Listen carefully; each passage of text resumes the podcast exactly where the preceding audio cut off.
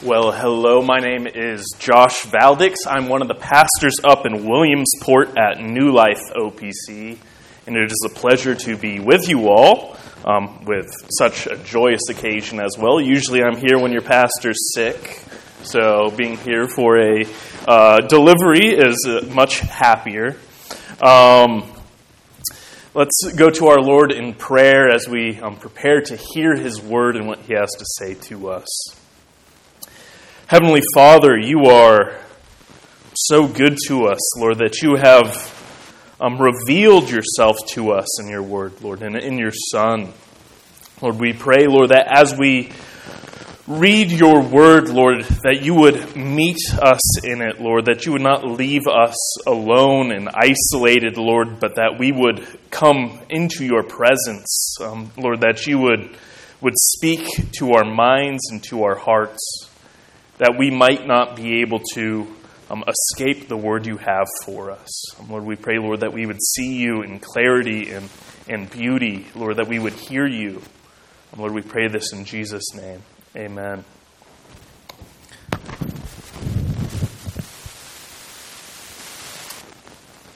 Our text, and I guess we stand here, so if you would like to stand as we um, do these scripture readings, are first reading is from the book of Isaiah, Isaiah chapter 54, and this is the flip side of uh, one of the most famous texts in the Old Testament, Isaiah 53, which is um, the, the song of the suffering servant. You can.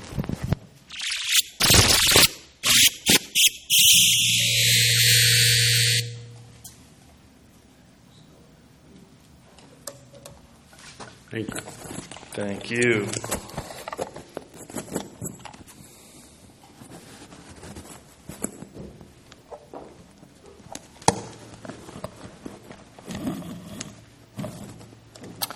All right, this is the flip side of um, the song which is so often read at Easter time. Let me lower this and other other parts of the year, um, which speaks to the suffering of Jesus Christ. That he was a lamb led to the slaughter. That like a sheep before his shears, he was silent.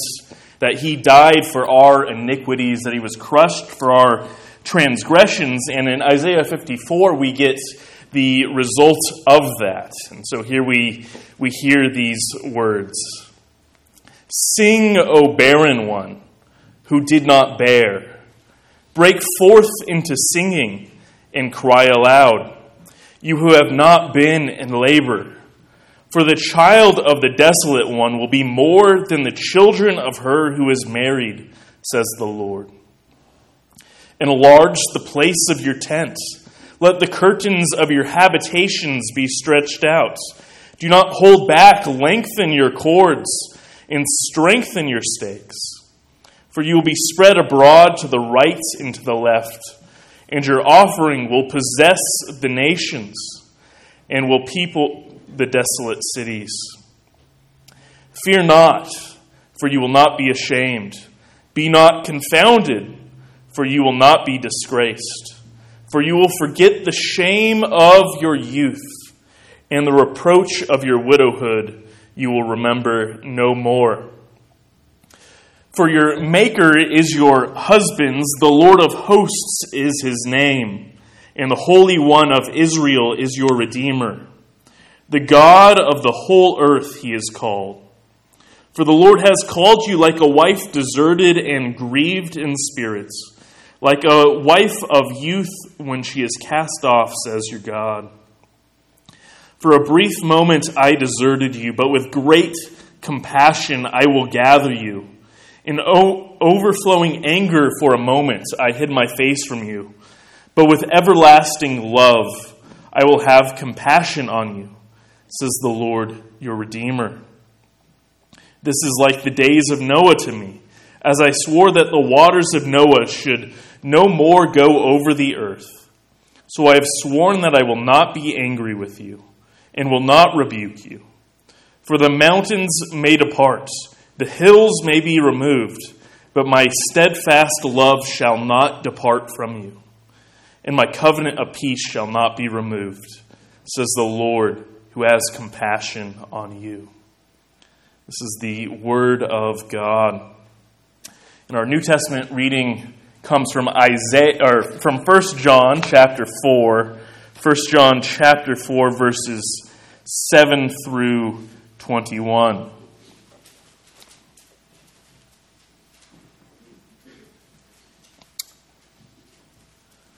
Beloved, let us love one another. For love is from God, and whoever loves has been born of God and knows God. Anyone who does not love does not know God, because God is love. In this, the love of God was made manifest among us, that God sent his only Son into the world so that we might live through him. In this is love. Not that we have loved God, but that He loved us and sent His Son to be the propitiation for our sins. Beloved, if God so loved us, we also ought to love one another. No one has ever seen God. If we love one another, God abides in us, and His love is perfected in us. By this we know that we abide in him and he in us, because he has given us of his Spirit. And we have seen and testify that the Father has sent his Son to be the Savior of the world. Whoever confesses that Jesus is the Son of God, God abides in him, and he in God. So we have come to know and to believe the love that God has for us. God is love. And whoever abides in love abides in God, and God abides in him. But this is love perfected with us, so that we may have confidence for the day of judgment, because as he is, so also are we in this world. There is no fear in love, but perfect love casts out fear. For fear has to do with punishment, and whoever fears has not been perfect in love. We love because he first loved us. If anyone says, I love God and hates his brother, he is a liar, for he does not love God, whom he has not seen. And this commandment we have from him whoever loves God must also love his brother. This is the word of God. You may be seated.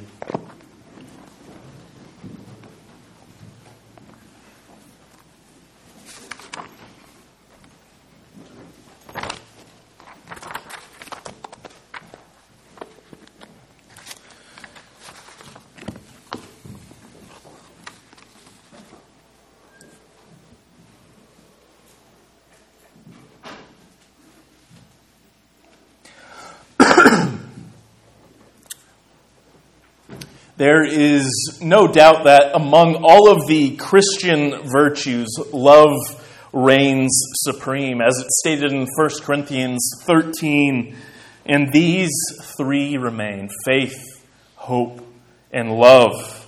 But the greatest of these is love. Supremely the supreme Christian virtue because in love, we image the God who is love. Anyone who does not love does not know God because God is love, as John says to us in this letter. And yet, as we seek to define what love is, we quickly run into difficulty. That the word love is seemingly used to describe a million different things in a million different ways. I love Taco Bell. I love my wife, right? Very different statements using the same word love. If you go down south, there's a gas station called Love's. Um, it, it, and it, it's why there, there's so many different ways of saying love. Someone once said, Love is a many splendored thing. In tennis, love means nothing. In marriage, it means everything, and in between, it can mean anything at all. The unifying principle, though, seems to be between all these different kinds of declaration of love is the reality of a lover and a beloved. One who loves and one who is loved. And yet, I think we must also say that love calls forth a response, that the lover's love demands to be reciprocated. That the beloved must love in return, lest that love simply become obsession or infatuation. You can think of any middle school crush, right? What, what matters the most is that they like you back, right? And, and, and so we care about whether we are loved in return. And we, we care so much. And, and in fact, one, one common saying in, in English uh, comes from caring about this. Uh, it's actually from the 1400s in, in Germany called the Daisy Oracle. It's the repeated couplet He loves me, He loves me not. He loves me, He, he loves me not, while picking the daisy, waiting to see whether He loves me or He doesn't love me. And the sad reality is, this is how many of us often act with God. That, that, that the, the whims of whether God loves us, we, we resort to some kind of flower magic or something of the sort, in which some kind of oracle can, can reveal to us whether God happens to love us on that day or whether he doesn't. Does God really love me? The question is unsettling, and even more unsettling is how often we use our own criteria to try to determine the answer. I've just received a promotion at work. He loves me.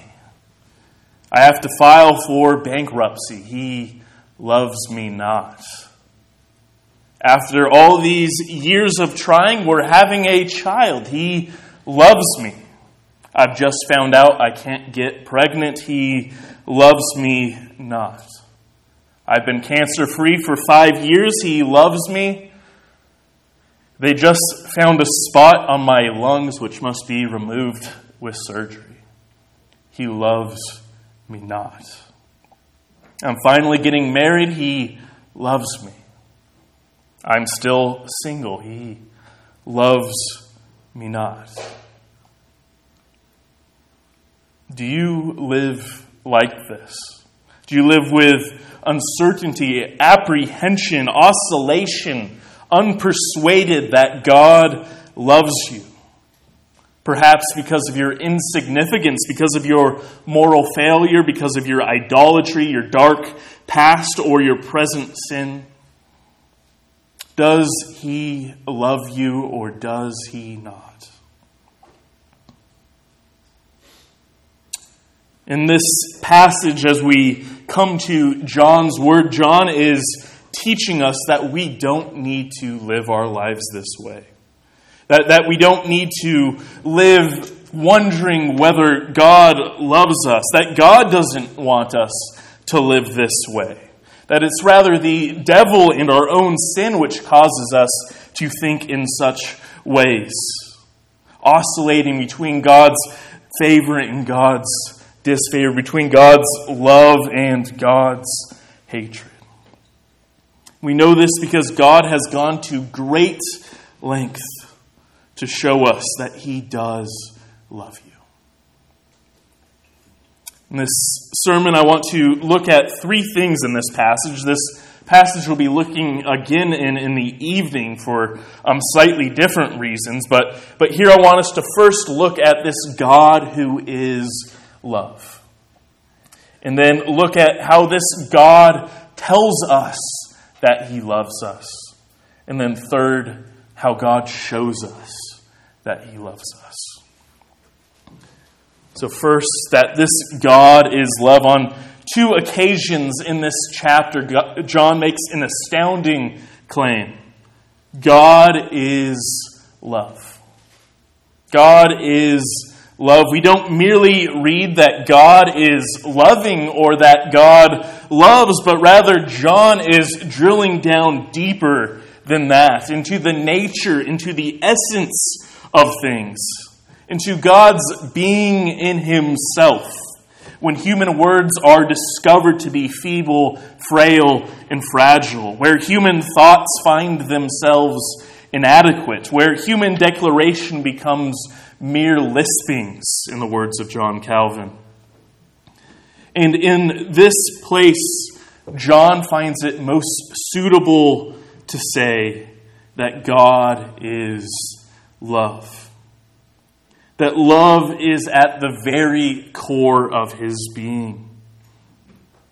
And because of this, we should never be surprised about how often Scripture speaks about God's love for it people. It does so without shame, without any sense of embarrassment or any kind of irony or sentimentality.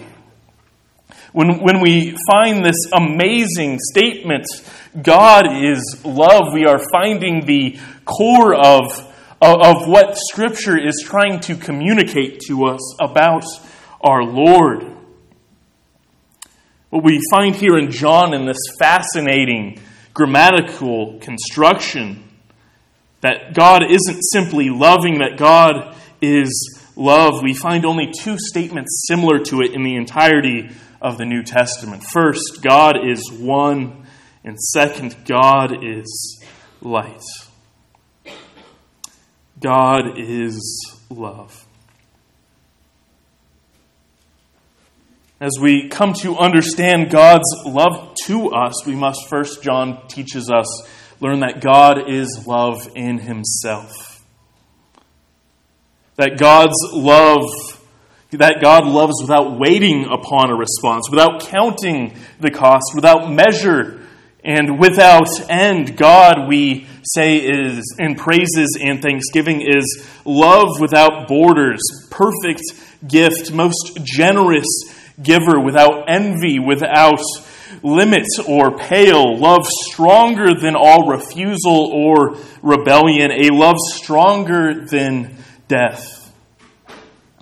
That God is love means he is his love is gloriously free, unique, and everlasting. As Paul teaches us, love is patient, love is kind, love is not envious or boastful or arrogant or rude. It doesn't insist on its own way.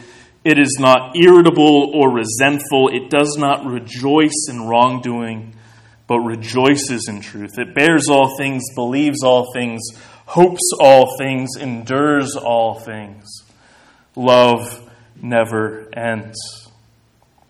This is love. We could scarcely find a rival to this hymn of love. There's no wonder even secular sources quote this hymn even today. The love praised here, the most excellent way, often I think we fail to notice, even how, how often we read it at weddings, how often we read it in church, we fail to notice that in this speech about love, there is no beloved at all spoken of. That Paul's love is supremely invulnerable, impervious to faults in others. It is constant and unchanging. That the love that Paul describes here is a love which, which is only from God who is unchanging and constant. In all its ways, the, the love Paul describes is simply victorious. Nothing discourages, defeats, or dissuades it. In all things, this love remains unflinching, undeterred. It is supremely confident, twinned with hope and trust. We find here love presented apart from all self seeking all the difficulties which infect our love. Love from uh, love apart from anger or resentment, which so often course through even our most ardent loves. Love which is apart from what we so often might term the cold, hard facts of life. ingratitude, unsuitability, meanness. Love, Paul tells us, simply withstands, it endures, it triumphs. It abides as the greatest, the uncontested, the supreme. Love is constant, thoroughly itself, unswerving, and true.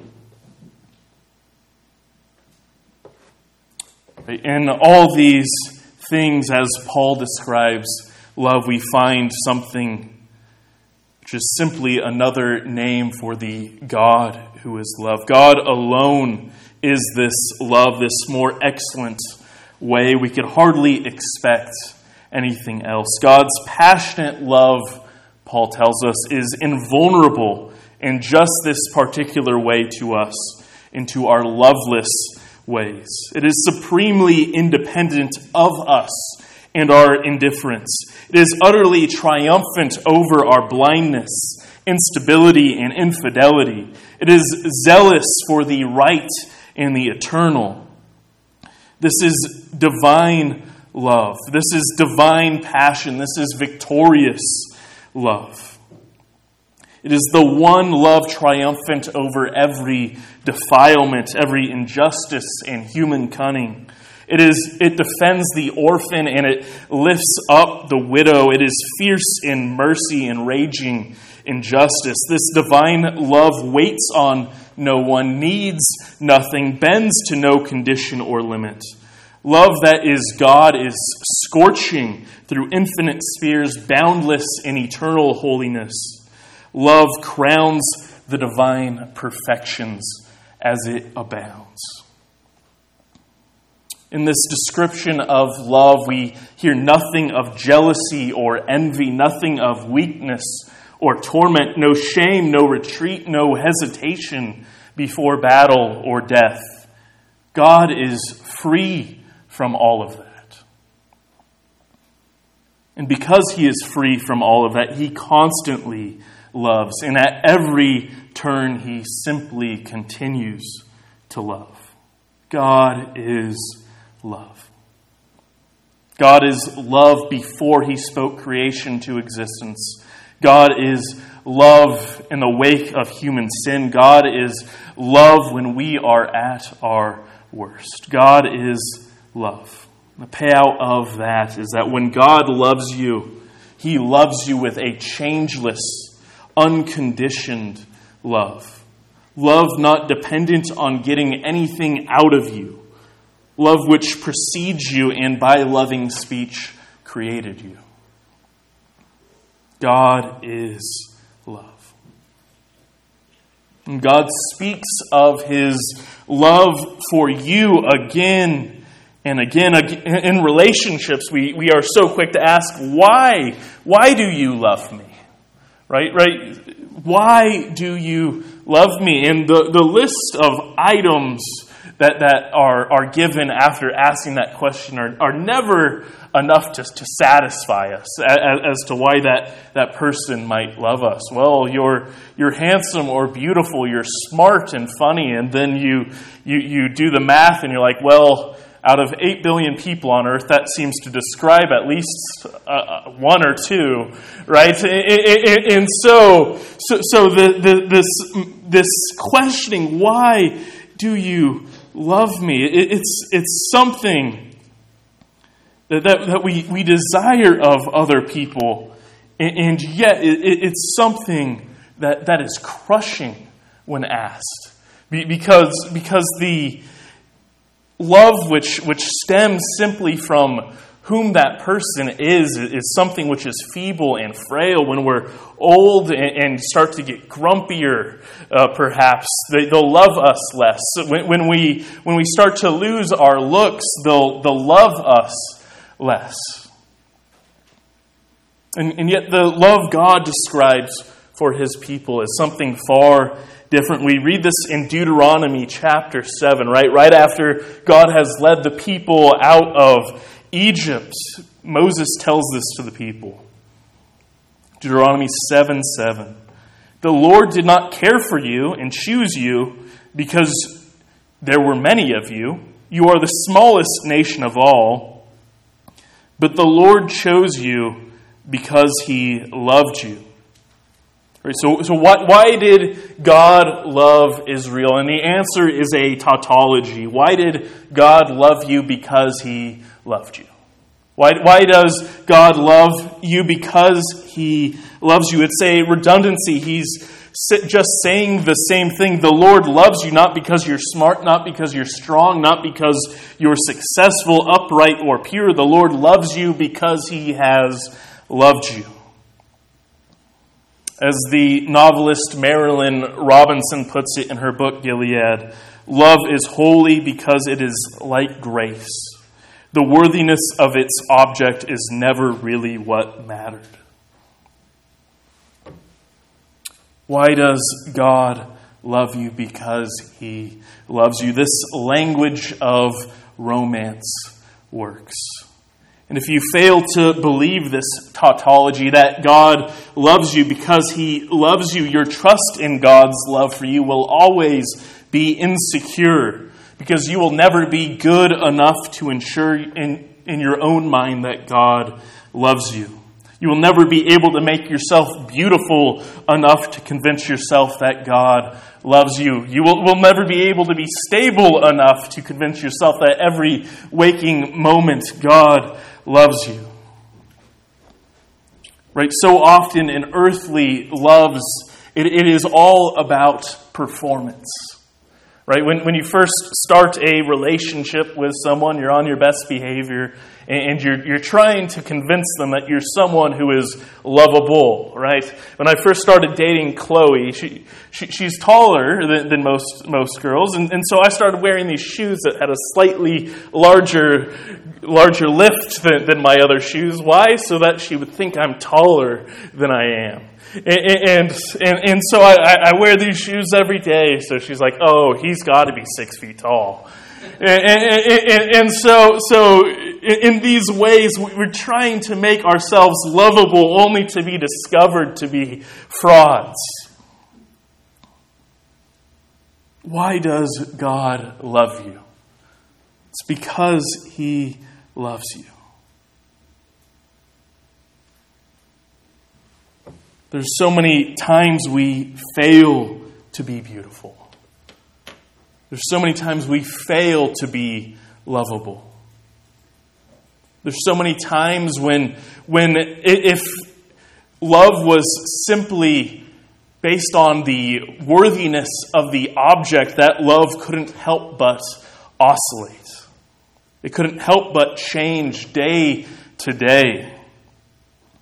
We just bought a cat and I, I, didn't want the cat, but it, it came into our, our house uh, after, after purchasing it, and it's cute and cuddly, so I find it lovable in, in some way. And, and, and yet, today is the first day we've let it roam the house freely, um, not just closing it in one room. And so perhaps when we get back, that cat will have torn apart the house and I will be angered and no longer love it in any way and want to take it back to its owner, right? That's, that's human love, right? That's something that is contingent upon other things. And, and yet, when, when we hear God speak at, to, to, to his people, to his people who are so often unlovable, so often unfaithful, so often unworthy, we hear words like this How can I give you up, O Ephraim? How can I hand you over, O Israel? My heart recoils within me. My compassion grows warm and tender. I will not execute my fierce anger. I will not again destroy Ephraim, for I am God and not man, the Holy One in your midst. God's passionate love for his people, for humanity, is a forgiving love which loves the unlovable, which loves those who at times appear to be partially lovable and other times seem to be creatures of wrath. It is so great a love that God might love us to the end, to the uttermost. Here we see a dim figurement of the mystery of the cross, that so great is God's love for man that by becoming man, he follows him even into death and so reconciles himself with man by his love. God loves you. God loves you, his people. God loves you when you seem unlovable, when you know you're unlovable, when you're running from his love. God loves you. Finally, God doesn't only tell us he loves us, he shows us his love that God's love has been displayed in human history. It's Jesus who points this out to us when he says, Greater love has no greater object than this, than to lay down one's life for one's friends. God loved from eternity past, but that love has been displayed in time in the history of Calvary's cross. As John says in our passage in verse 9, in this the love of God was made manifest among us. That God sent his only Son into the world so that we might live through him. And this is love, not that we have loved God, but that he loved us and sent his Son to be a propitiation for our sins. Love is the source of the gospel. It flows from the very heart of God who sent his Son to redeem us. Love is the substance of the gospel as it is demonstrated in the Son of God who gave up his life for you on the cross. Love is the power of the gospel as it melts hard hearts. It is what sets us free from slavery and self centeredness as God sends his spirit of love into our very souls. And love is the goal of the gospel, that we might share that very life of love with God himself within the Trinitarian life of eternal love. As John tells us elsewhere, for God so loved the world, he gave his only Son, that whoever believes in him should not perish, but have eternal life. When we say God is love, we might think it's because God loves so much, or God loves the world, or it's because of the sheer vastness or wideness of God's love. And yet, John tells us again and again that God is love to ensure us that God's love is a love which stoops so low. That in God we find a love that is not caused by a compelling beauty of its object, but rather we find a love which is uncaused, uninfluenced, unconstrained by any worthiness outside of Himself. With God, we find a love which produces beauty in its object. God loves you not because you are beautiful, not because you are worthy, but when you experience it, God's love, God's love will make you beautiful. When we were unable to help ourselves at the right time, Christ died for us. Although we were living against God, very few people will die to save the life of someone else. Although perhaps for a good person, someone might possibly die. But God shows his great for, love for us in this way Christ died for us while we were still sinners.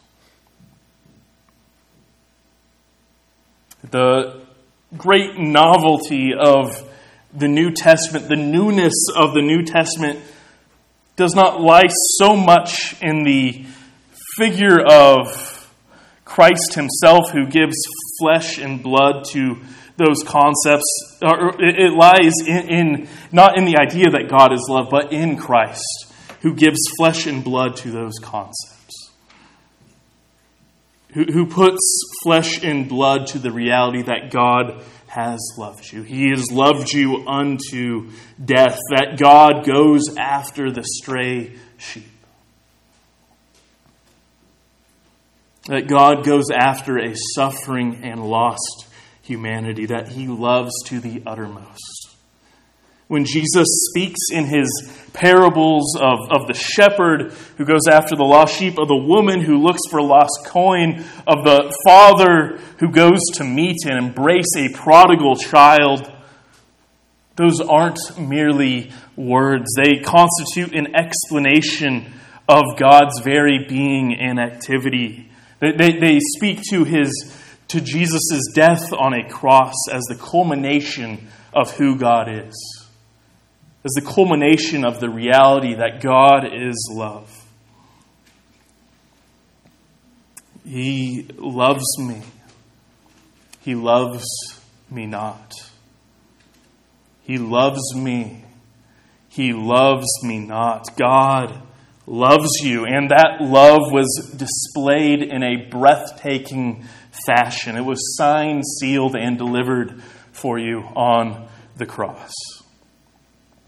Someone once quoted Augustine saying, although if you search Augustine's works, he doesn't say this, but, but someone, it's a good quote nonetheless, that the cross is a pulpit from which is preached God's love to the world. That the cross is God's pulpit where He is telling you, I love you. God loves you. Jesus loves me, this I know?